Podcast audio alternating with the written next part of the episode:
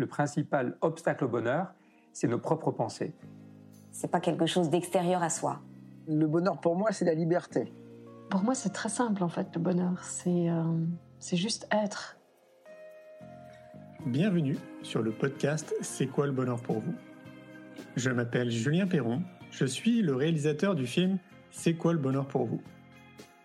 Pendant plus de 4 ans, je suis parti à travers le monde pour interviewer 1500 personnes autour de cette question fondamentale. À travers ce podcast, on parlera bien-être, développement personnel et médecine douce. Je vous souhaite un merveilleux voyage sur la route de la connaissance de soi.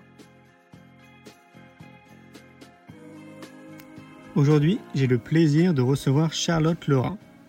Parcours de bonne élève, à 30 ans, elle est parfaitement formatée. Directrice de développement pour une grosse agence de promo, elle travaille pour L'Oréal parce qu'elle le vaut bien. Elle fait la promo de Coca Light parce que c'est important de boire sainement. Première sortie de route, un tour en Asie en sac à dos à 6 mois. Je vous souhaite une belle écoute. Bonsoir Charlotte. Bonsoir. Comment vas-tu depuis 5 euh, minutes? Ça va très bien. Super vidéo, bravo. Ah, merci. Super inspirant. Ouais, ouais, on est très content de ce petit montage, merci. Et eh ben, comme euh, d'habitude, je vais euh, te laisser te présenter. J'aime bien laisser euh, mon invité se présenter. Je pense que tu es mieux placé que moi pour parler de toi. Donc, bah, qui es-tu, Charlotte On t'écoute. Alors, je m'appelle Charlotte. je suis maman de deux ados. mon parcours, en fait, c'est un parcours hyper classique d'école de commerce, mmh avec du travail en en agence de promo à la sortie. Et, euh, à 30 ans, en fait, je pars faire un mini tour du monde pendant six mois. Et quand je reviens, je me dis que j'ai toujours envie de travailler, mais que j'ai envie de mettre un peu de sens dans, dans mon travail. Et là, je découvre la collecte de fonds, le fundraising. C'est euh, en gros, c'est aller chercher de l'argent pour les associations ou les fondations. Euh, et ça fonctionne aussi euh, avec du marketing et de la communication, enfin, et de la communication. Ouais, c'est ça, la communication, l'engagement. Et voilà, donc je fais ça pendant pendant 15 ans. Et après, je rejoins euh, une association qui s'appelle Mille une fontaine et qui me permet de découvrir euh, l'entrepreneuriat social et solidaire. Euh, c'est-à-dire que l'idée, c'est de dire qu'on ne peut pas tout dépendre des dons. donc, il faut des modèles hybrides. Et je crée notre CASA il y a un an, euh, passionnée par les enjeux d'éducation. Ok. Tu peux nous dire euh, ce que c'est euh, notre CASA? Oui. alors notre casa, en fait, à la base, ça part d'un échange avec Dorine Bourneton, qui est une amie. on était un peu embêtés avec nos, ados qui rentraient en, troisième, seconde, et on sentait complètement en déboussolé, en perte de sens, pas envie de se lancer dans l'aventure du lycée. Euh, et, on s'est dit, mais qu'est-ce qu'on qu'est-ce qu'on peut faire euh, pour leur donner envie euh, Et c'est là où je me suis dit, mais finalement, dans la levée de fonds, on dit toujours que donner fait du bien. Et pourquoi on ne pourrait pas décliner cette idée-là avec le mantra faire fait du bien et là, on a imaginé avec un prof de théâtre, un copain qui bossait dans, dans des jeux d'intelligence collective, une amie qui était coach d'orientation, tout un parcours qu'on a appelé parcours de l'engagement, qui permettait à des lycéens, à l'époque c'était que des lycéens, de créer leurs projets solidaires. Ok. Et donc, euh, du coup, il y, a, eu beaucoup de projets qui sont créés depuis? Ouais, alors on a eu des projets hyper différents. On a eu des projets sur la déforestation, on a eu des projets sur le harcèlement, on a eu des projets sur le racisme, on a eu des projets sur euh, euh, le, les, enfants défavorisés, sur les femmes battues. Enfin, c'est vraiment des sujets, euh, beaucoup de sujets de société. Euh, on a eu aussi des sujets liés à la maltraitance animale. en fait, ils ont une imagination débordante et, et surtout hyper envie de, ouais, de, de, de trouver des solutions. C'est des projets qui datent maintenant? Euh, non, les derniers, ils datent de juin l'année dernière. D'accord. Euh, et en fait, tous les ans, on a des nouvelles promos. Euh, donc là, on va commencer des nouvelles promos à partir de novembre-décembre avec un nouveau modèle. Donc on parlera peut-être, mais qui est l'idée d'impliquer les parents. parce que ça permet aussi de répondre à d'autres problématiques du système éducatif euh, dans la mesure où, euh, en fait, aujourd'hui, on a un système éducatif avec des petites euh, têtes brunes, blondes, roses de toutes les couleurs qui arrivent, qui ont 4-5 ans. Et en fait, quand ils ressortent à 17-18 ans et, en fait on en a un jeune sur sur cinq qui va pas bien, qui a des qui, qui, qui connaît des épisodes dépressifs et on en a 100 000 qui décrochent. Et donc la question c'est comment on fait pour que en fait on continue pas ce système-là, sachant qu'en fait les choses vont en s'accélérant, donc les chiffres vont plutôt sur une malheureusement une tendance haussière. Euh, et, euh, et, comme on n'est pas ministre de l'éducation, comme c'est compliqué de changer les règles, et que même si on change les règles, globalement, euh, ça produit toujours les mêmes effets, on s'est dit que, en fait, si on reliait les parents, les profs et les élèves autour d'une de box qui vont leur permettre de créer ces défis solidaires ou environnementaux ou des défis, on a un nouveau défi qui va être kiffe ton futur. En fait, on arrivera beaucoup plus à, à changer, changer la donne. Mmh. Et c'est pas un peu challengeant d'impliquer les parents? Euh, ça va être hyper challengeant, c'est le, le challenge de cette année. À la fois, enfin moi je me positionne en maman, je me dis euh, si on m'avait proposé euh, une, solution où juste trois jours, trois demi-journées même dans l'année scolaire, je peux coacher des jeunes et apprendre aussi sur moi et aussi du coup mieux comprendre mon ado. Euh, je pense que je l'aurais fait. Je crois qu'on l'a tous fait en tant que parents quand euh, il fallait aller faire des sorties euh, et que finalement il y a un moment en fait notamment à partir du collège où en fait les parents sont, sont plus intégrés et, et, finalement de pouvoir voilà parler à d'autres d'autres jeunes c'est aussi mieux enfin une aide à mieux comprendre nos enfants. Ah oui, ça c'est une évidence. Ouais, bah, je, te dis ça va être challengeant parce que j'ai des, feedbacks que je peux avoir autour de moi, euh, l'implication euh, entre l'enseignant et les parents, donc on va parler plutôt de communication entre l'enseignant et les parents, est déjà très compliqué. Euh, encore plus là avec les événements qui sont passés là récemment, là où vraiment très clairement les adultes ne sont plus du tout les bienvenus dans les établissements scolaires, donc ça va encore complexifier, moi je pense la chose. Et il y a un double discours. Moi j'ai le discours en fait des, des enseignants qui est peut-être pas généralisé, mais c'est vrai quand même, il y en a quand même beaucoup qui me le disent, où euh, ils s'inquiètent un petit peu quand même de ce que sont les parents d'aujourd'hui, cette euh, nouvelle génération de parents, parce qu'ils ont le sentiment en fait que ces parents-là se déchargent auprès de l'école pour que, au lieu de faire de l'instruction, bah, ils fassent et de l'instruction et de l'éducation, alors que l'école pour moi c'est plutôt un lieu d'instruction et pas d'éducation. Donc y a, apparemment il y en a certains qui sembleraient se décharger, et à l'inverse, les parents sont hyper contrôlants vis-à-vis des enseignants qui aimeraient faire des choses un peu nouvelles, tu sais, euh, sortir un petit peu du cadre lambda, tu sais, tous ces enseignants en fait qui se forment à l'extérieur et puis qui essaient de faire des choses un peu nouvelles parce qu'ils se rendent compte que bah, leurs élèves sont différents et qu'il faut essayer d'autres choses, quoi. Et là, ils sont face à des parents qui sont pas du tout pour, quoi. Eux, ce qu'ils veulent, c'est euh, bah, le cadre en fait de ce qu'ils ont connu quand ils étaient à l'époque. Et donc je me dis, tu vois, ça, enfin ouais, c'est pour ça que je, je, bon, je, je, pense que ça va être challengeant. Mais c'est vrai, ça va être challengeant. Après là, j'ai eu l'accord hier d'un lycée. Euh, J'espère en avoir d'un collège. J'attends la réponse. Euh, mais c'est vraiment ça la question en fait. C'est comment on fait ensemble et comment on, ne fait pas contre. Euh, et un des constats, c'était justement de se dire que aujourd'hui, il y avait un rapport parent-enseignant qui devenait de plus en plus tendu. Euh, avec euh, des parents qui essayaient de bien faire. Donc, par exemple, euh, il y a un enfant qui a une liste de vocabulaire à apprendre, le parent essaie de lui de lui apprendre et le jour J, l'enfant il n'arrive pas à ressortir les mots. Alors à ce moment-là, il y a l'enseignant qui dit bah en fait les parents ils pourraient au moins apprendre, faire apprendre la, liste et, et, les parents ils disent ouais mais en fait les, les, les, les, profs ils donnent pas des consignes claires. Donc en fait du coup on, on est sur ce qui est en train de se passer dans la société aujourd'hui, une polarisation de plus en plus forte avec des points de vue qui sont en train de devenir irréconciliables. Alors que si on se dit on fait ensemble euh, et ne font que ce qu'on vit et on se dit comme objectif qu'on va permettre à nos enfants d'être mieux préparés au monde de demain, euh, bah, peut-être que là, il y a déjà une vision commune et un intérêt commun. De dire, voilà, on veut que chaque enfant de, de chaque établissement, euh, il soit mieux outillé. Euh, et puis, en fait, c'est en faisant ensemble qu'on va se rendre compte que, bah oui, en fait, on est capable, euh, on est capable de mieux se comprendre, euh, on est capable de se relier et on est capable de créer ensemble.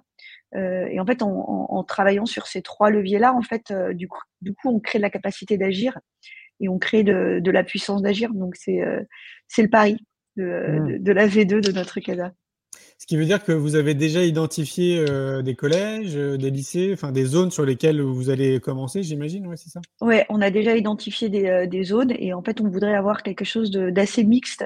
donc, avoir à la fois des, des collèges en zone prioritaire, à la fois des, des, des, collèges qui soient pas que en région parisienne, parce qu'aujourd'hui, on est en région parisienne, et on voudrait même essayer un collège en zone rurale. Ok. Et donc ça, quand tu dis... Et d'avoir des pilotes. Ok. Et donc vous êtes euh, fixé un objectif, j'imagine, euh, sur du euh, court et moyen et long terme? On s'est fixé trois objectifs, trois, trois collèges ou lycées d'ici la fin de l'année 2004, donc avec des projets réalisés en, enfin, en fin d'année scolaire donc 2023-2024, donc en juin 2024, et, et sans, sans établissement à, à trois ans. C'est très ambitieux. Ok. Et, et, il faut combien de parents pour s'impliquer dans le projet? Vous avez euh, déterminé aussi le, nombre de parents? En fait, euh, il faut euh, un parent pour, dans l'idéal, trois élèves.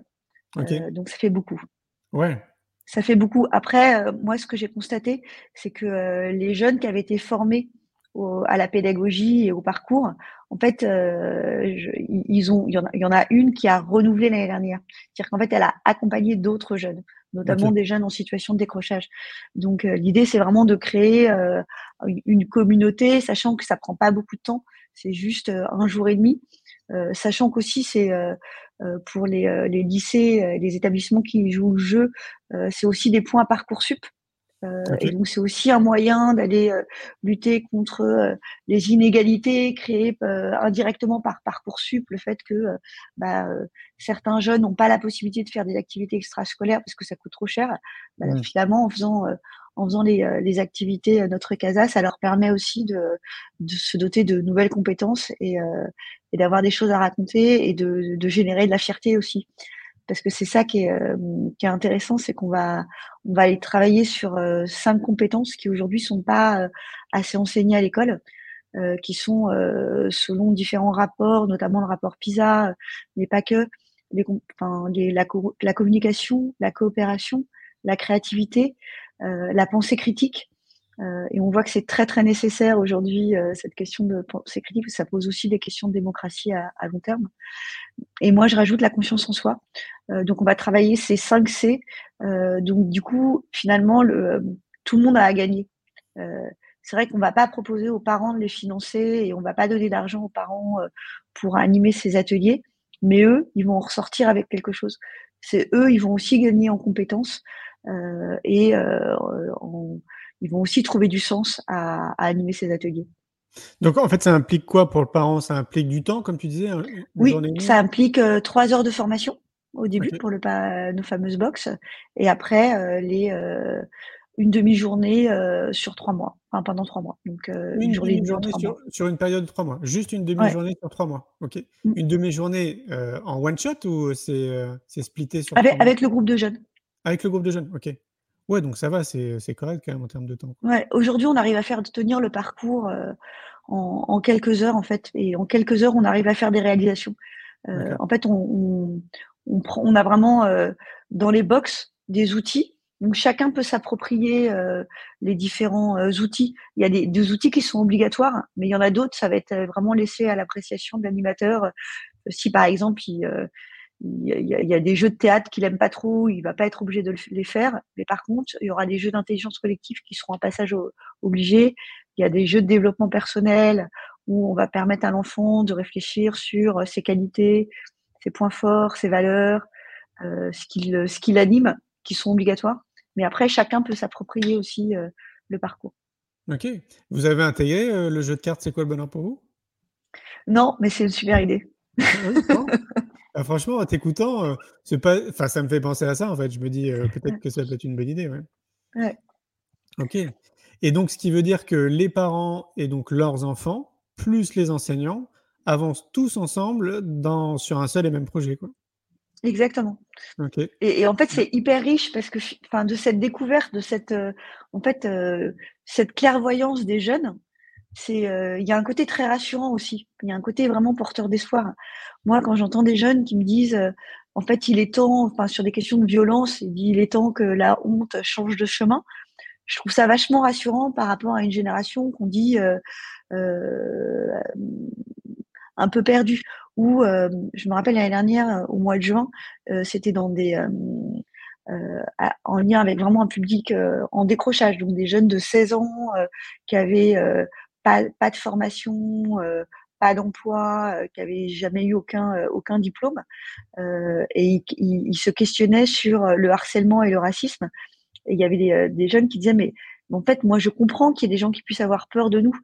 Parce que finalement, on est dans des postures et, et on n'a pas le choix dans, dans ces postures-là. Et donc, la question qu'il faut qu'on se pose, c'est comment on peut bouger de posture? Comment, en fait, on, on peut prendre conscience que, en fait, on s'est mis dans un rôle, mais que c'est pas ce rôle, c'est pas forcément qui on est. Euh, et du coup, on avait débouché euh, sur euh, un quiz racisme humoristique. C'était le projet qu'ils avaient fait. Et, et ils s'étaient rendu compte que bah, souvent, les gens, ils étaient racistes, mais ils s'en rendaient pas compte. Mais on ne pouvait mmh. pas leur dire en frontal. Mais par l'humour, il y avait une piste, une piste d'entrée, donc avec des questions qui, qui, étaient parfois, voilà, un peu, un peu troublante, on va dire, euh, ils étaient là et, c'était ça qui était intéressant en fait. Et, ça, euh, en fait, de voir ça, en fait, on est porté par leur énergie. Donc il n'y mmh, y, aura pas en effet de d'argent possible pour euh, pour les bénévoles, mais il y aura la possibilité d'en ressortir avec des réponses à des questions d'utilité et, et d'être porté par l'énergie des jeunes. Bah, en fait, c'est même limite d'utilité publique, en fait, ce que vous faites. Ouais, c'est ça, ouais. en tous les cas, aujourd'hui, on est d'intérêt général et euh, c'est super d'être euh, d'utilité publique. Bah Mais moi, mon rêve, ce serait que euh, tous les jeunes, ils aient la possibilité un jour de faire ces projets-là, de faire ce projet qui lui permette de trouver du sens. en fait, en se, enfin, le fait de se connecter à quelque chose de plus grand que soi, c'est reconnu même dans, dans certains, enfin, par certains hôpitaux psychiatriques qui traitent avec les jeunes. En fait, ça permet aussi de se déconnecter de soi pour se reconnecter à quelque chose de plus grand et donc de retrouver un, pouvoir d'agir, de retrouver du sens. Alors là, moi, je suis très bien placé pour en parler parce que c'est vraiment ce que je vis depuis 20 ans.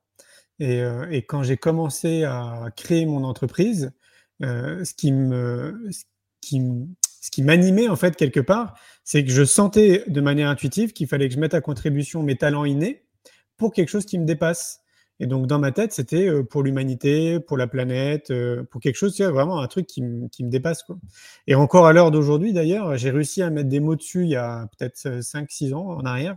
Je me sens au service d'eux, tu sais. C'est assez étonnant, en fait, comme, comme, comme constat. Quoi. Je, je, je, sens vraiment que je suis au service de quelque chose qui me, qui me dépasse. Et, et donc, du coup, ça fait le pont avec cette grande étude que j'ai menée. Tu sais, j'ai réalisé le film C'est quoi le bonheur pour mmh. vous? J'ai interviewé 1500 personnes dans 25 pays. Je leur ai posé tout le temps la même question c'est quoi le bonheur pour vous? Et ce que j'en ai retiré euh, bah, parmi plein de plein d'idées, c'est que le fait de mettre à contribution qui on est, vraiment qui on est, c'est-à-dire avec nos valeurs, euh, nos compétences innées, comme je te disais, vraiment ce qui nous caractérise chacun, dans ce qu'on est le plus profondément, et qu'on puisse le mettre à contribution et donc du coup se sentir utile dans la société, ça permet vraiment à tous les individus, quels qu'ils soient, justement de, bah, de tendre vers du bonheur en fait, mmh. très clairement. Quoi. c'est vraiment ça, ouais. ça me fait rire parce que j'ai été euh, faire des micro-trottoirs euh, dans des lycées euh, et, et, donc il y en avait, non mais c'était hyper animé, donc il y en avait qui non mais nous en fait c'est vraiment la question du sens et, et la question de voilà c'est quoi notre utilité, quelle place on va avoir dans le monde de demain. Euh, on, parle tellement, enfin voilà, il y a, on dit tellement, on ne sait pas comment sera 2030, mais c'est quoi, ce sera quoi notre place? Et euh, donc voilà, donc moi j'étais là, je notais, je notais. Et à la fin, il y en a un qui me dit mais euh, mais pourquoi vous faites ça vous? Je dis bah moi c'est pour se trouver du sens. Et il me dit ah parce qu'à votre âge on a encore besoin de trouver du sens. Ah je dis je crois qu'à tous les âges on a besoin oui, de trouver du sens. Moi j'ai l'impression quand même qu'on peut résoudre l'équation euh, et, c'est pour ça que je mets beaucoup d'énergie dans l'éducation ces dix dernières années. C'est que, euh, en fait, moi, j'aime bien ce terme punchline. Euh, je dis souvent ça. En fait, ma dernière punchline là en ce moment, c'est tout part de l'éducation. Et si tout part de l'éducation, alors tout part de la connaissance de soi. Et donc, si on amène justement le plus tôt possible les individus à bien se connaître, mais vraiment en profondeur, hein, tu sais, leurs émotions, qui y sont réellement, qu'est-ce qui les font vibrer, leurs talents, euh, vraiment qui sont donc dans le domaine de la connaissance de soi. Je crois qu'on fait un joli cadeau à l'humanité parce que mon constat, c'est qu'il y a peut-être 80% de la population là qui passe à côté de qui elle est réellement et de ce qu'elle pourrait apporter justement à la société. Quoi. Ben, c'est pour ça que tout à l'heure, je disais, en fait, il y avait des passages obligés, notamment le jeu de la fleur, où tu es vraiment, euh, voilà, tu dois vraiment faire cet exercice de euh, quelles sont tes valeurs, euh, quels sont tes points forts, qu'est-ce qui t'anime, qu'est-ce qui te ressource. Et c'est pour ça que je crois que, pour les parents, ce sera un vrai plus, parce qu'il y a beaucoup de gens qui, en effet, se posent pas la question. Et donc, de, en plus, ils, ont la partie pédagogique de pourquoi on pose la question, à quoi ça sert. Donc, du coup, ils, ont, ils auront les deux côtés. Et, et c'est évident que même si on ne va pas leur demander de le faire, mais que du coup, eux-mêmes vont se poser la question. Ah bah oui, j'espère. Enfin, en tout cas, moi, je, je, je le mesure maintenant d'avoir cette chance, de me rendre compte d'avoir cette chance, d'avoir commencé très tôt, à l'âge de 10 ans, euh, tu vois, cheminer, on dit vers soi, tu sais, pour vraiment se comprendre. Et je vois en fait le, bah, le temps que j'ai pu gagner, hein, bien évidemment, ça m'aide énormément dans ma vie perso, dans ma vie professionnelle. Euh, mmh. Et c'est ce que j'essaie de transmettre avec tous les outils, que ce soit dans, dans le monde du bonheur ou, ou, de l'éducation. Euh, et j'adore l'idée de, de, rejoindre les deux, de rejoindre bonheur et éducation. Il faudrait y avoir des cours, des, des cours de bonheur. C'est ça, mais tu sais qu'il y en a, hein, il y a, enfin pas en France, quoi, mais il y en a par exemple en Inde, il y en a aussi, je sais, au Japon, ils en font aussi euh, aux États-Unis. Euh, bon, peut-être qu'un jour ça viendra en France. Nous, on a des euh, coach happiness, happiness managers dans les mondes de l'entreprise. Mmh. Peut-être qu'un jour on aura des, des gens qui nous transmettront, parce que c'est ça qui est dingue. Moi, c'est ce que j'ai retenu de cette étude-là, c'est que vraiment il y a des outils, c'est-à-dire qu'on peut nous apprendre. Ça s'apprend en fait le bonheur et on peut vraiment nous l'apprendre. Après, c'est à chacun de le mettre en pratique en fonction bah, de qui il est, de son environnement, euh, bah, de qui il est en fait, tout simplement. C'est vraiment quand même très différent d'un individu à un autre, mais il y a des bases qu'on peut vraiment nous apprendre et qu'on peut essayer de mettre en, pratique dans notre vie de tous les jours. Et, et c'est vraiment ça aussi l'idée de faire. Enfin, la force de notre casa, c'est que on se contente pas de faire un prototype en fait. On va vraiment jusqu'au bout et c'est ça ce que retiennent les, jeunes parce que finalement c'est un espace où ils vont pouvoir expérimenter. Et aujourd'hui il n'y a plus d'espace où on peut expérimenter en fait. Enfin même ils sont hyper violents parfois. C'est-à-dire que aujourd'hui il y en avait un qui me disait mais en fait j'ai eu un échec amoureux. Je dis un échec amoureux mais enfin ok une déception amoureuse et en fait ils voient tout. En fait c'est tout ce enfin c'est très euh, blanc noir et donc, du coup, d'avoir cet espace où on peut expérimenter et, euh, et, en fait, on se rend compte que parfois, on imagine une solution, mais ça va, ça va pas aller. Par exemple, il y, en il y avait un groupe, en fait, ils étaient euh, hyper sensibles à la question de la déforestation. Euh, et donc, le parcours qu'on avait imaginé, il y en avait un d'eux, en fait, il y avait la maman qui tenait, qui tenait une boutique. Et on s'était dit, bah, on va faire des ateliers, une sorte de fresque de la forêt dans la boutique et on proposera à des gens de, euh, de revendre d'anciens produits et tous les bénéfices se feront euh, pour l'association. Et, pas 30 secondes, on s'est posé la question de l'acceptation de la maman du, du, projet. Et en fait, au dernier moment, elle dit non, mais finalement, moi, je ne veux pas le faire dans la boutique. Donc, on a dû complètement euh, changer notre fusil d'épaule et finalement, c'est devenu un quiz forêt, parce y avait aussi, on a trouvé un quiz forêt et on a proposé à tous les jeunes du lycée de faire, de mesurer leur empreinte forêt et du coup de sensibiliser à la question de bon, on n'a peut-être pas besoin de 10 paires de, de baskets et de, de, redonner toutes les vieilles fringues sportives à une recyclerie sportive qui était à côté. Donc c'était ça aussi la pédagogie, c'est vraiment de se dire que en fait il n'y a pas il y a pas d'erreur, il n'y a pas d'échec. Et d'ailleurs du coup c'est même pas un mot qui est employé. Et on sait qu'en France on a on a un vrai euh, une vraie difficulté à, à, à, tester les choses. En fait euh, on est très euh, voilà on, très scolaire dans la démarche euh, et il y avait une fille aussi qui m'avait dit, Marie, elle avait dit, mais en fait, à l'école, on apprend bonne note, bonne note, bonne note, bonne note. Et après, euh, on nous balance dans le monde réel sans aucun kit de survie. Et en fait, euh, à notre casar, on apprend vraiment que, en fait, on est capable de beaucoup plus que ce qu'on croit qu'on est capable de faire. et on est là pour expérimenter. Et, et c'est la grande force de l'enseignement. Et ça, j'aimais bien parce que c'est ça résume bien ce qu'on essaie de faire.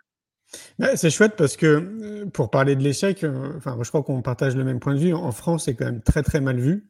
Euh, même par exemple les banques, quand tu es chef d'entreprise, si tu t'es planté tu as coulé une boîte par mmh. exemple, bon bah tu peux être certain en fait que les banques elles vont pas te suivre. Euh, par contre, aux États-Unis, bah, c'est plutôt l'inverse, c'est-à-dire que mmh. si tu t'es planté une fois, au contraire en fait, elles vont te suivre parce qu'elles se disent bon bah normalement il a retenu les leçons, et ça devrait être bah, beaucoup mieux en fait que ce premier échec, hein, je le mets entre guillemets, qu'il a pu avoir. Et on n'a pas du tout le, même regard. Quoi. Aux États-Unis, c'est j'ai eu un échec, je me suis trompé, mais j'ai appris des choses, j'ai retenu donc du coup, je vais faire différemment. Et nous, en France, bah, c'est pointé du doigt, en fait. C'est que tu es mauvais et que, bah, en fait, il faut que tu fasses autre chose, quoi, en gros. Et en fait, ça commence dès le début. Ça commence Bah oui. euh, très, très tôt. Bien sûr.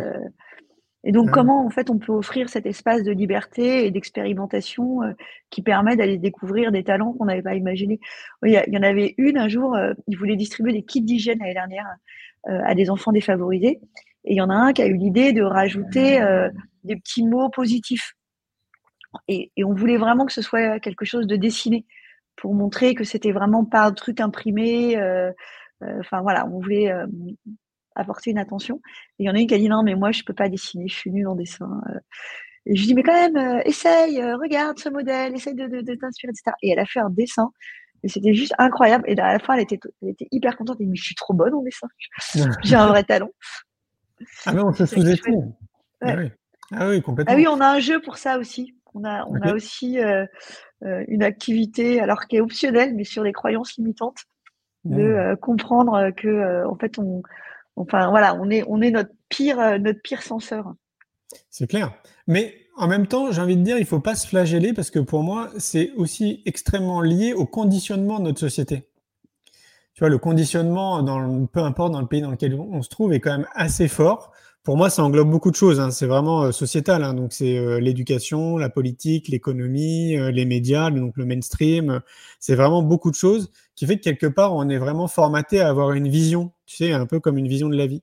Et d'ailleurs, moi, j'aime bien, je continue à, à suivre des séries euh, pour suivre un peu les tendances sociologiques, tu sais, pour comprendre un peu justement dans quelle direction la société elle a envie de nous orienter. quoi. Et je trouve ça intéressant, notamment, moi, j'ai regardé il y a pas longtemps la Sex Education sur Netflix, qui montre vraiment tous les codes, tous les codes qui sont, bah, en fait, envoyés euh, euh, aux jeunes, hein, euh, très clairement. hein. c'est, c'est tellement loin. Je veux pas faire boomer, hein, mais c'est, tellement loin de ce que nous on a connu. Mais en même temps, je trouve c'est important de suivre parce que ça, ça montre la tendance de, de, de comment la génération elle évolue et comment elle perçoit, par exemple, l'échec dans Sex Education, comment elle perçoit la sexualité, etc. etc. Et c'est vrai que c'est tellement, tellement différent d'une génération à une autre que c'est important, à mes yeux en tout cas, de suivre, de suivre cette évolution. Ouais, t- c'est vrai que moi je, je regarde en vrai je regarde pas les séries. Ok. J'avoue, je regarde, j'ai. Moi non plus, en fait, tu sais, je, je suis pas un accro de série, mais il y en a certaines comme ça qui me donnent le pouls. Euh, ouais, pour moi, c'est important en fait de comprendre euh, comment on est en train de quelque part de les formater, de leur donner des infos qu'ils ont peut-être pas forcément envie, et de leur faire croire que bah, pour Sex Education, que la sexualité maintenant elle est comme ça.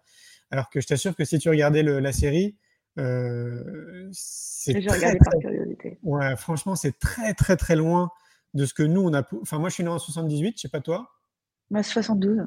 Ok, bon, bah, on est à peu près de la même génération. Bah, par curiosité, franchement, si tu as des ados, regarde quand même parce que c'est très loin de ce que nous, on a connu. Quoi. Et, et très clairement, c'est ce qu'ils vivent, le, c'est ce qu'ils vivent, franchement, à l'heure d'aujourd'hui. quoi. Et donc, bah, on parle d'échecs aussi dans ces séries, on parle de beaucoup de choses. hein. Et, et voilà. Et donc, pour moi, l'échec, c'est quelque chose de très bénéfique.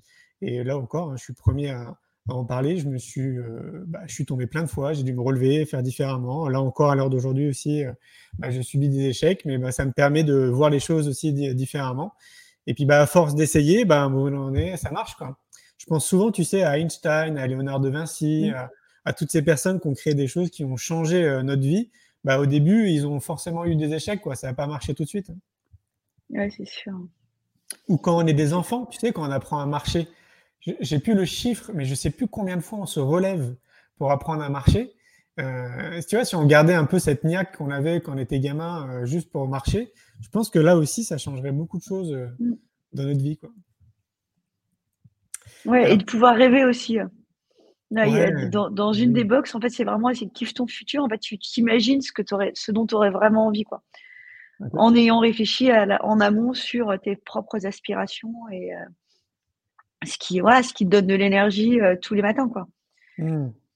Et est-ce que tu euh, est-ce que tu as le feedback de ces projets qui ont déjà été montés? Euh, bon, le projet est monté, il est lancé.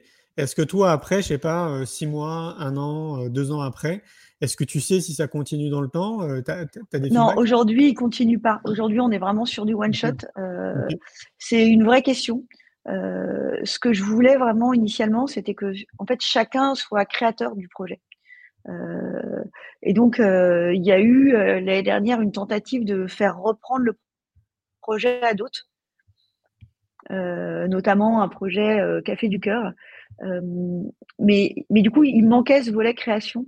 donc, je pense qu'il y a, a peut-être une histoire de taille critique euh, où en fait à chaque fois on viendrait optimiser. Donc en fait, euh, je garde tout bien précisément, bien précieusement, etc. pour euh, voilà euh, apprendre à chaque fois. Et mais mais c'est vrai que ouais, je me suis beaucoup posé la question de la durabilité et de de la question entre création et durabilité, sachant que aujourd'hui c'était plutôt avec des jeunes de seconde. et en fait, dès la première, enfin même déjà dès la fin de la seconde, ils ont une pression euh, assez incroyable. Donc, on en avait qui avaient continué la première année, euh, enfin, en début de première, et qu'on lâchait à partir de, de janvier parce qu'il y avait la pression du bac qui était trop forte, mmh. euh, la pression du contrôle continu. Euh, donc, on n'a pas pu le garder euh, en tant que tel, mais, euh, c'est une vraie question. Est-ce que tu as l'impression que ça peut faire naître des vocations chez certains? Alors, il y en a qui, du coup, ont fait des stages dans des associations. Euh, en fin de seconde, qui avaient des, la possibilité de faire des associations, enfin ouais, des, un stage. Oui, je crois que de toute façon, en faisant parler les mondes, on va se rendre compte que bah, le monde associatif, c'est pas celui qu'on imagine. Moi personnellement, voilà, pour avoir été en association, on n'a pas besoin non plus. certes, c'est une baisse de salaire à métier comparable, euh, mais euh, ça permet aussi de répondre à une quête de sens euh, tous les jours quand on se lève, parce que on sait que bah, notre travail il permet à la fin de permettre à des aux bénéficiaires d'avoir accès aux services, ou alors de, de, de, enfin d'augmenter la taille de bénéficiaires. Et finalement, c'est exactement les mêmes métiers, mais sur une activité différente. C'est marrant parce que la quête de sens, ça revient dans ton discours, de donner du sens, tu sais, à sa vie. Euh, moi, en parallèle de ça, je m'intéresse beaucoup aux zones bleues. Je ne sais pas si tu connais les zones bleues dans le monde. Non, je ne connais pas. Euh, en fait, il y a six zones bleues dans le monde. Ce sont euh, des zones qui sont des pays, hein, c'est six pays. Par exemple, en Sardaigne, au cœur de la Sardaigne, tu as une zone qu'on a appelée la zone bleue, où tu as une recrudescence de centenaires, parfois même jusqu'à, ils vivent jusqu'à 110, 115, 120 ans, et ils sont en pleine forme, vraiment. C'est-à-dire que tu vois aussi leur aspect physique, ils ont une belle peau, ils continuent à, avoir une activité physique, à rencontrer du monde et tout, etc. Et donc, euh, on a remarqué qu'il y avait quand même des points communs entre tous ces pays, dont notamment, euh, malgré leur âge, ils, ont du sens à se lever tous les matins. Et donc, euh, ce sens, pour eux, par exemple, c'est d'aller dans une association pour être bénévole et aider. Ça peut être bah, aller voir un ami à un moment donné dans la journée. Mais ce besoin de sens est vraiment intrinsèque à tous les êtres humains c'est ce qui nous permet justement bah, bah, d'être bien dans notre tête, euh, de continuer d'avancer euh, sereinement. Ouais, parce que sens, enfin, c'est pas juste euh, la verticalité, c'est aussi avoir une direction. Oui, c'est ça. Donc, donc c'est aussi une aspiration. Exactement, exactement. Et c'est pour ça que je te dis que pour moi, c'est tellement important d'amener les enfants le plus tôt possible, justement, à, comprendre en fait qui ils sont, à, voir le plus tôt possible qu'est-ce qui les fait vibrer, justement, pour que ça donne du sens un peu plus tard dans leur vie que ça me paraît tellement fondamental de, de mettre beaucoup plus d'énergie que ça en réalité dans notre société que ça l'est là à l'heure d'aujourd'hui. Heureusement, il y a des gens comme toi qui se mobilisent et il y en a plein, hein. il y a des millions de personnes quand même, il faut le rappeler, hein. il y a beaucoup, beaucoup de gens qui se mobilisent, mais on n'est pas encore assez, il faudrait qu'on soit à plus de 50% de la population. Alors je crois qu'il paraît qu'il suffit que 3,5% des gens se mobilisent pour faire un effet de bascule. Ah bah ce serait cool. Moi, je, Donc il faut trouver 3,5% autour de lui. c'est ça, c'est ça. Bah, tu sais, moi, dans les événements qu'on organise, c'est tout le temps très rassurant. Ça redonne foi en l'humanité, en fait, de voir justement euh, bah, toutes ces personnes qui viennent et qui se mobilisent aussi, chacun de leur côté. Euh. ça crée un égrégore euh, collectif positif vraiment génial, génial. Mais en même temps, c'est infime. Tu vois, par exemple, au congrès, c'est quoi le bonheur pour vous? Bah, On va être que 600 personnes. 600 personnes sur, on est quoi? On est 80 millions de personnes en France, c'est ça? Ouais. Ouais, tu vois, c'est pas beaucoup. Mais il faut en faire dans plein de villes. faut en faire dans plein de villes. Bah, c'est ce qu'on s'évertue à faire ouais, avec le congrès Innovation en Éducation. On change de ville à chaque fois. En fait, nous, ce qu'on se dit, peut-être que tu partages le même point de vue, c'est que, euh, par exemple, là, à Arcachon, c'est 600 personnes. Pour nous, c'est 600 graines qui vont être semées. Et donc, ces gens-là, potentiellement, ils vont se transformer en jardiniers et eux aussi, à leur tour, ils vont semer des graines, tu sais, autour d'eux. Et donc, nous, on croit à ça, en fait. On se dit qu'une graine qui a été semée, a priori, elle peut se multiplier euh, de manière assez rapide et exponentielle. Tout dépend de la vitesse à laquelle elle pousse. Mais nous, on croit fermement à, à l'essaimage de graines. Ça, c'est clair. Et, euh, et, là, moi, par exemple, je fais partie d'un parcours, je vais faire la pub pour Ticket for Change, euh, qui va aller former des entrepreneurs sociaux euh, avec tout un parcours qui dure six mois. Et c'est 50 entrepreneurs par, par an. mais en fait, au final, c'est bien plus, parce que derrière, ça va aussi aller, pareil, donner envie à d'autres de se lancer, alors que, bah voilà, on n'a pas à la base. Enfin, moi, j'ai profil salarié pendant des années, donc du coup, il y a un côté à la fois rassurant par l'âge, mais flippant le fait de l'avoir jamais fait. Donc en effet, ouais, toutes ces initiatives-là, euh, c'est hyper, hyper précieux. Est-ce que tu peux nous parler un peu plus de Ticket for Change? Parce que là aussi, je trouve que c'est quand même une belle initiative. Quoi. Ticket for Change, euh, c'est né il y a à peu près 10 ans. Enfin, ça va fêter les 10 ans l'année prochaine. Euh, C'était l'idée un peu folle de, de dupliquer une initiative indienne qui était un tour partout euh, dans toute l'Inde pendant six mois en train euh, pour aller à la rencontre de euh, personnes qui essayaient de construire un monde plus juste, plus durable, plus équitable. Et donc, ces quatre personnes absolument formidables ont dupliqué l'idée en France. donc le parcours, il y a eu plusieurs tests. Aujourd'hui, c'est six mois. Euh, il y aura bientôt une soirée à Paris. Le, euh, alors je pourrais peut-être le remettre dans le chat, mais je ne sais pas comment on fait. Euh, la soirée elle a lieu le 6 décembre à Paris. Il y en a une à Lyon car a, qui a réuni plus de 400 personnes et il y a un nouvel appel à projet à candidature pour ceux qui sont intéressés euh, qui, qui a commencé à diffuser. Mais c'est pareil, je pourrais repartager le, le lien. super belle, super belle aventure avec une, super grande communauté et un, super beau parcours qui se fait tête, cœur, corps. Donc euh, à la fois voilà travailler sur euh, euh, le design du projet qui prenne bien en compte l'ensemble des enjeux, mais travailler aussi à faire attention à soi et d'être bien aussi aligné avec avec ses intuitions profondes. Ah, c'est génial ça. J'aimerais tellement qu'on entende parler plus de ça. Intuition. Voilà, en fait, un terme que j'adore. Il y a tellement de peu de gens, je trouve, qui écoutent leur intuition. Est-ce que toi, tu fais partie de ces gens qui est à l'écoute de ta partie intuitive? Oui, je pense que je ne serai pas là ce soir, sinon. Ah ouais bon, pourquoi? Ah bah parce que en fait, euh, si, si tu écoutes la, le rationnel, tu as toujours une bonne raison de ne pas te lancer, en fait. Euh, la, la, la, société te rattrape à chaque fois en te disant non non mais euh, c'est pas très raisonnable, euh, pas voilà euh, et puis après, on s'arrange aussi avec nos, euh, nos, petites contradictions en disant bon bah finalement c'est pas grave, je, je, fais déjà ça, c'est pas mal.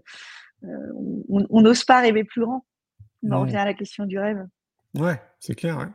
C'est quoi qui te motive toi tous les matins à te réveiller?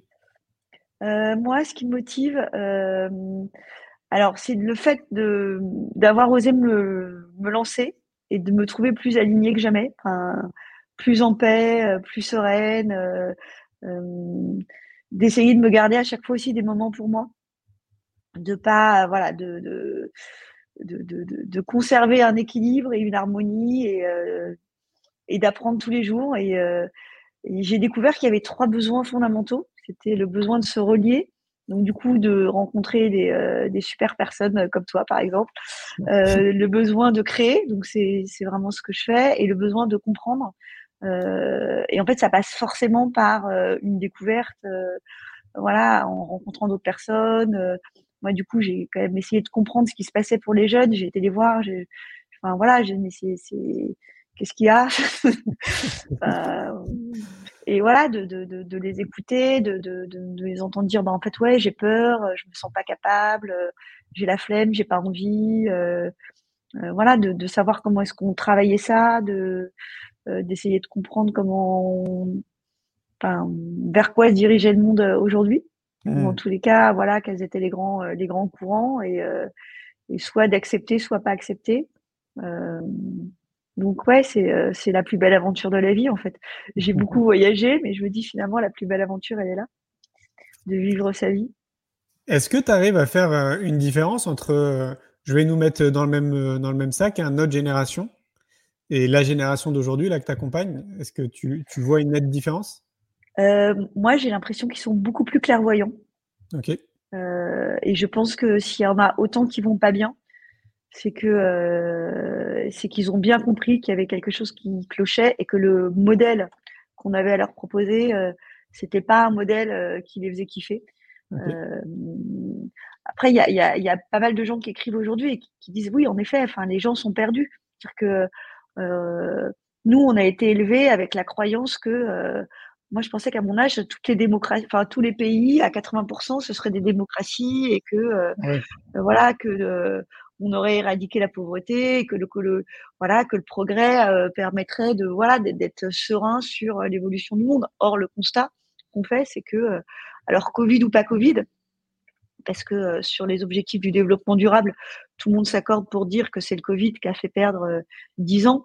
Mais je ne sais pas si c'est vraiment, voilà, est-ce que c'est le Covid qui est, euh, qui est le symptôme ou la cause ou la conséquence Mais en tous les cas, ce qui est clair, c'est que la direction qu'on prend aujourd'hui collectivement, elle est, elle est pas enthousiasmante. Donc, donc voilà, il faut que les 3,5% arrivent à se coopérer ensemble pour pour faire bouger des lignes. C'est bien, de le rappeler. C'est bien de le rappeler parce que, bon, je ne vais pas te l'apprendre, quoi. Le mainstream euh, nous relate quand même beaucoup d'informations ultra anxiogènes. Hein, ça a tout le temps été comme ça. Hein. Euh, donc, pour ceux qui seraient amenés à suivre euh, la télévision régulièrement, à suivre les infos à la radio régulièrement et tout, etc., euh, c'est assez plombant quand même moralement et on se rend pas compte justement de ce que tu es en train de dire en fait de, on se rend pas compte de toutes ces personnes qui se mobilisent aux quatre coins de la planète. Chacun à leur niveau chacun avec leurs compétences avec leur réseau en fait avec qui ils sont tout simplement. Et, et pour moi de ça, ça, fait partie de ma vie. En tout cas je me suis créé ce microcosme hein, parce que j'ai quand même bien conscience d'être dans un microcosme mais que je me suis créé euh, dans ce microcosme parce que je voyage à peu près six mois de l'année un peu partout. Bah, en fait, je me rends compte qu'on est des millions et des millions de personnes. Mais, mais ça, il y a personne qui le relate, enfin très peu. Il y a vraiment très peu de médias très puissants, au même titre que TF1 par exemple, qui pourraient toucher des millions et des millions de personnes. Il y a très peu de médias en fait qui, qui permettraient à un maximum de la population de se rendre compte aussi de cette réalité, quoi. Parce que du coup, ils, ils voient pas cette réalité, ils voient juste ce qui est médiatisé, très clairement, quoi. Ouais. Mais c'est là où ce que tu, ce que tu disais au tout début, c'est-à-dire que en fait, c'est tu portes toi-même le message. Oui. Euh, donc, euh, dans les climats de morosité actuels, en fait, d'avoir des petites taches de, euh, de lumière euh, et de sourire, bah, du coup, peut-être que ça va permettre de questionner les gens, mais du coup, euh, de leur, de leur intérieur. Et c'est peut-être comme ça que se fera la bascule. Parce que c'est vrai de se dire, ouais, transition, décroissance, ça fait hyper peur. Mais de voir des gens qui, qui ont choisi, parce que c'est vrai qu'on a la chance de choisir. Pour le coup, on a eu la chance, enfin, moi, je sais que j'ai eu la chance de pouvoir choisir. Euh, bah, peut-être que ça, ça fera tâche, tâche d'huile. Et c'est euh, nos transformations intérieures euh, qui, euh, qui feront envie et permettront à d'autres de s'interroger. Ah, mais très clairement, moi, je, tu sais, j'ai cette phrase de Gandhi qui est accrochée dans mon bureau, soit le mmh. changement que tu veux voir dans le monde. pour moi, ce, ce, changement, il vient purement de l'intérieur, c'est clair. C'est mmh. Si tu veux voir un monde différent, bah, commence-toi déjà par changer et à te déconditionner, à enlever tout ce qu'on t'a appris, en fait, tout, tout ce que, tout, ouais, tout le conditionnement, quoi, en gros à repartir un peu sur une feuille vierge. Je sais que ça demande du temps et de l'énergie, que c'est pas très enthousiasmant. Et que c'est un travail de tous les jours. c'est un travail de tous les jours et que ça peut être même un peu flippant pour certains parce que parfois on peut avoir des déclics comme ça et se dire waouh, j'étais pas prêt à ça. Ça, j'en ai bien conscience. Mais en même temps, c'est un peu la clé. C'est vraiment la clé. Quoi. Tout part de nous. Hein. Tout part vraiment de nous. Quoi. Mm. Et ouais, la question, c'est oser. Ouais, voilà, c'est oser. Ce qui, est, ce qui est dingue, c'est que quand on ose, en fait, enfin, euh, quand on se lance, en fait, euh, ça marche, quoi. Enfin, c'est ouais. comme en vélo, quoi, finalement.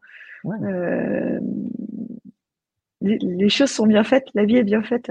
Bah oui, oui, complètement. Ouais. Et ce qui est chouette de ce que je comprends, c'est ce que tu transmets, enfin, c'est ce que vous transmettez auprès des jeunes qui vont se lancer après à monter des projets.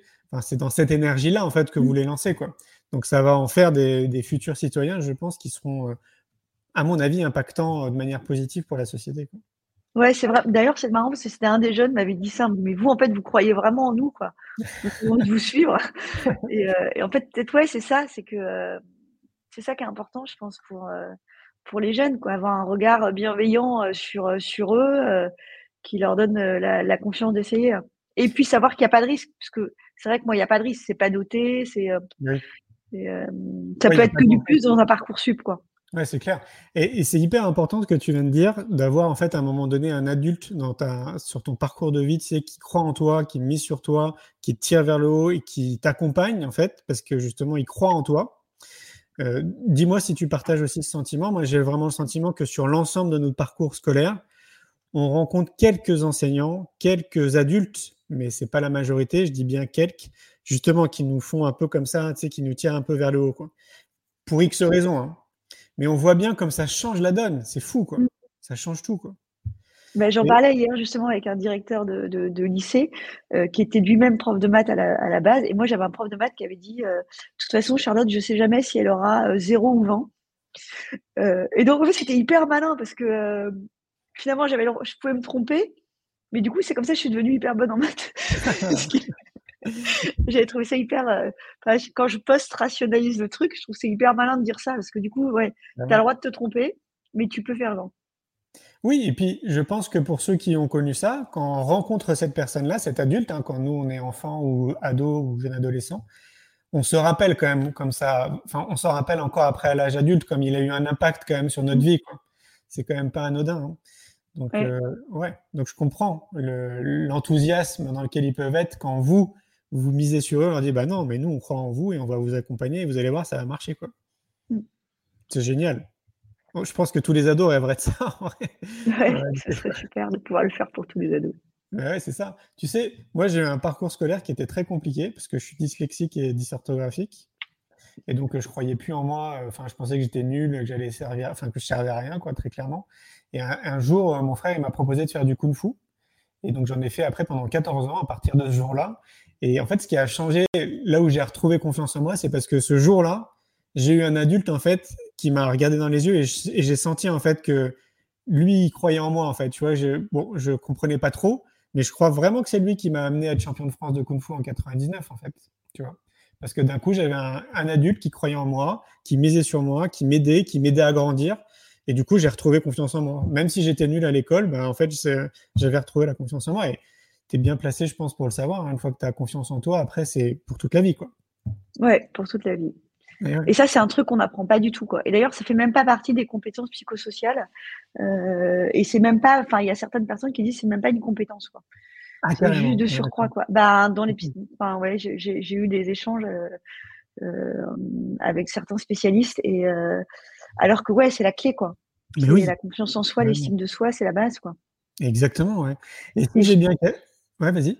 Non, j'allais dire, en fait, si tu n'as pas confiance en toi, tu peux pas avoir confiance en l'autre. Du coup, tu peux pas avoir confiance dans le lien. Et donc, du coup, pourquoi est-ce que les gens euh, se foutent dessus euh, pour un oui, pour un non? Et Je pense que c'est principalement parce qu'ils, enfin, voilà, c'est un peu discussion de comptoir, mais j'ai un peu l'impression. Ouais, j'adore. Parce qu'ils n'ont pas confiance en eux. Mais c'est ça, pas confiance en eux, et puis peur. Pour moi, il y a deux, deux notions. C'est la peur et le manque de confiance. Et comme tout est axé autour de la peur, quand même, dans nos sociétés respectives, bah oui, forcément. Je crois que c'est aussi en partie pour ça qu'il y a des guerres, euh, des guerres de religion et tout ce que tu veux. En fait, quand tu regardes vraiment le fond, c'est de la mmh. peur, hein, tout simplement. Hein. Et alors que si on misait sur l'amour, ah, bah là, ça, changerait beaucoup de choses. J'avais lu une étude comme quoi il y avait plus de, je crois, 2000. Enfin bon, c'est pas, c'est pas, c'est pas vraiment. Il y a, pas toute personne s'accorde sur les chiffres, mais en gros, on va être exposé entre 300 et 4000 marques euh, par jour.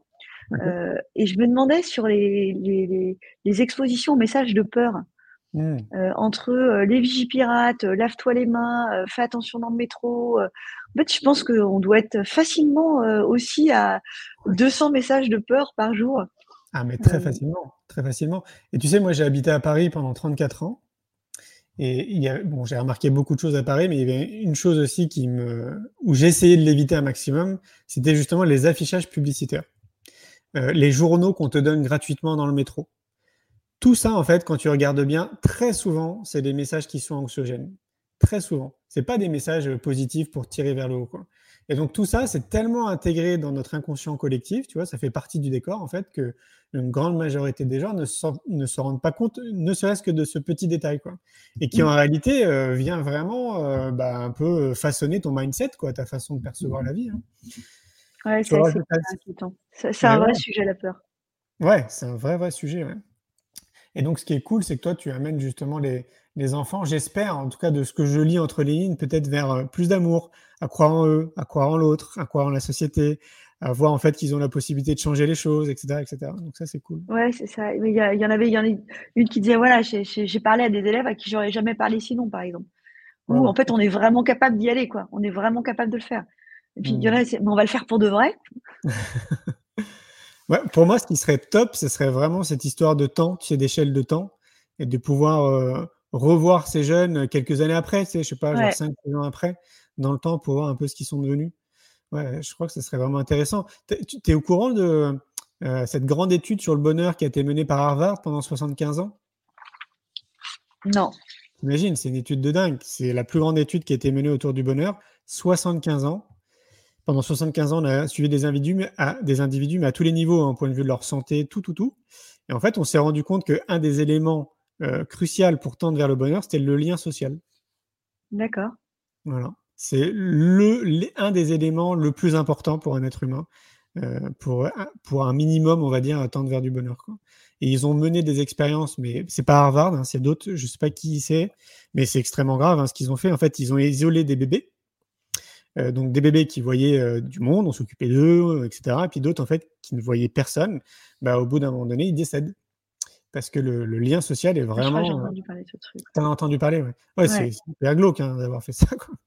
Mais bon, on, se rend, on, se rend, compte de la puissance euh, du lien social et notamment de la qualité du lien social. Donc que ce soit les amis, la famille, tes collègues, euh, peu importe, mais la qualité est aussi très très importante.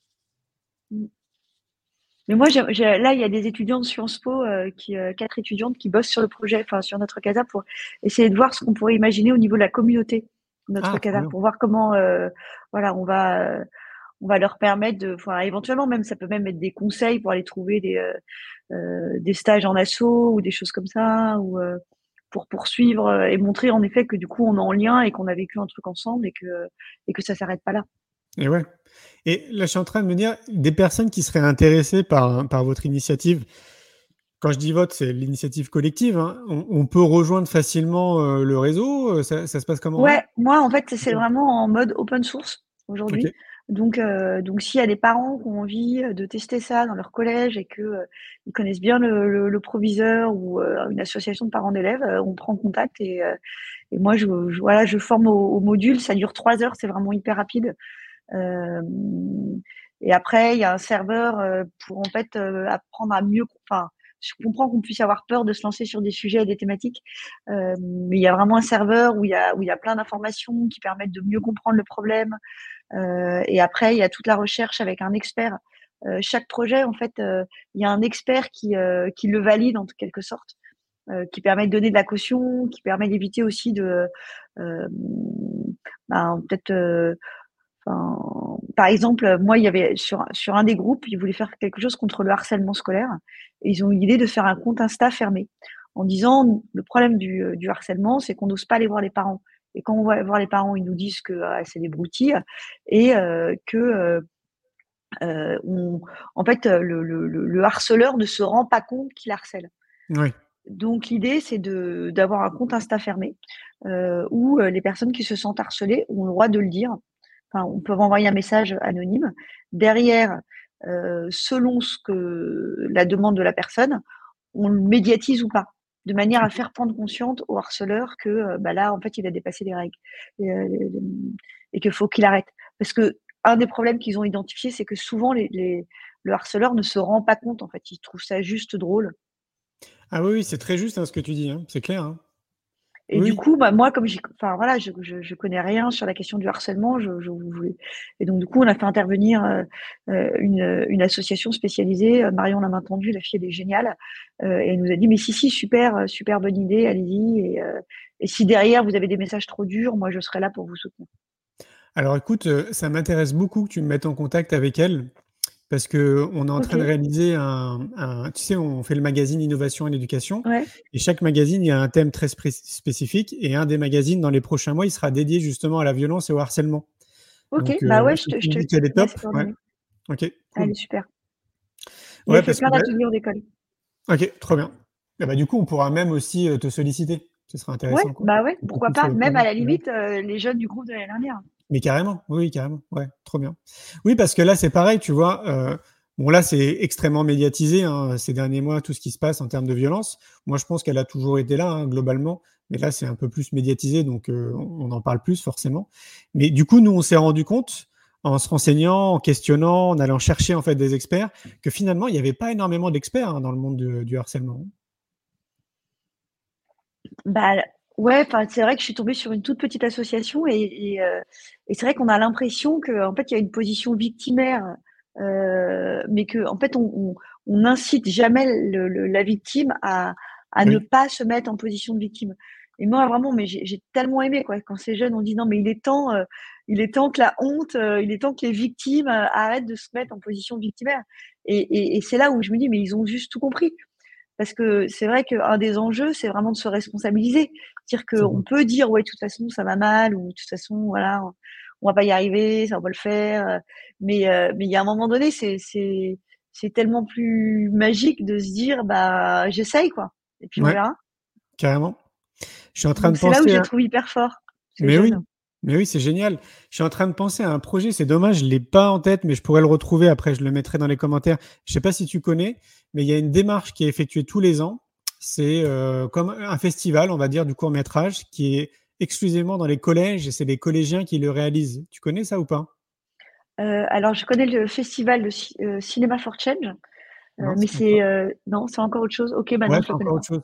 Ouais, je vais essayer de retrouver le lien parce que j'en ai parlé avec l'équipe justement euh, d'innovation d'éducation là il y a pas longtemps. Mmh. Et c'est génial en fait, ça fait euh, depuis dix ans que ça existe. Et donc c'est des collégiens qui font ça dans tous les collèges de France quoi globalement de ce que je comprends. Et donc une thématique qu'eux ils choisissent. Donc on parle de tout, hein, bah, notamment du harcèlement, enfin de, de, plein de choses. Et à la fin, donc à la fin de l'année, c'est comme un festival mais qui a lieu dans chaque établissement. C'est pas national où on remet un prix en fait du meilleur court métrage. Et donc ça me fait penser à ça parce que dedans, justement, il y a des jeunes qui traitent le harcèlement. Et donc euh, c'est eux qui filment tout, on leur donne du matériel, et tout, etc. Et je trouve ça top. Ouais. Et donc peut-être que ça pourrait être des projets intéressants ce que vous faites. Hein, ouais. Je vais retrouver le lien. Ouais. Cool. Merci euh, Charlotte, je vois que ça file. eh ben merci. je vois même pas l'heure en fait sur le site. je sais pas. Je me doute qu'il est tarifé du. Comment on fait pour te contacter justement si les gens veulent euh, Eh ben, en fait, vous pouvez soit aller sur euh, notrecasa.org. Ok. Euh, alors pourquoi ça s'appelle Casa? C'est bon, euh, c'est les jeunes qui ont trouvé le nom. En fait, c'est eux qui ont dit, euh, voilà, ils ont, ils avaient l'impression que s'ils étaient comme à la maison. Il y en a une qui a dit ouais, mes maisons, euh, c'est pas très fun, donc c'est transformé en Casa. Et sinon, bah, je pourrais mettre en commentaire mon adresse email charlotte.lera at notrecasa.org. Ok, parfait. Et eh ben écoute, euh, je te souhaite euh, une belle soirée. Plein de eh ben, merci beaucoup. pour la suite. merci à toi. Et du coup, on reste en contact. Euh, pense à m'envoyer les coordonnées de, de cette dame. Je t'envoie les coordonnées de Marion Lamatendu. Ça roule. À tout bientôt. Ciao. ciao. Un grand merci pour votre écoute. J'espère que vous avez passé un bon moment avec nous. Pour prolonger l'expérience C'est quoi le bonheur pour vous? Et continuer votre cheminement sur la connaissance de soi, je vous invite vivement à lire mon livre C'est quoi le bonheur pour vous? Que vous trouverez dans toutes les librairies. Jouez et amusez-vous avec le jeu de cartes entre amis, avec des inconnus, dans le monde de l'entreprise, à l'école. Regardez le film C'est quoi le bonheur pour vous? Et surtout, prenez soin de vous. Je vous souhaite un merveilleux voyage vers vous-même.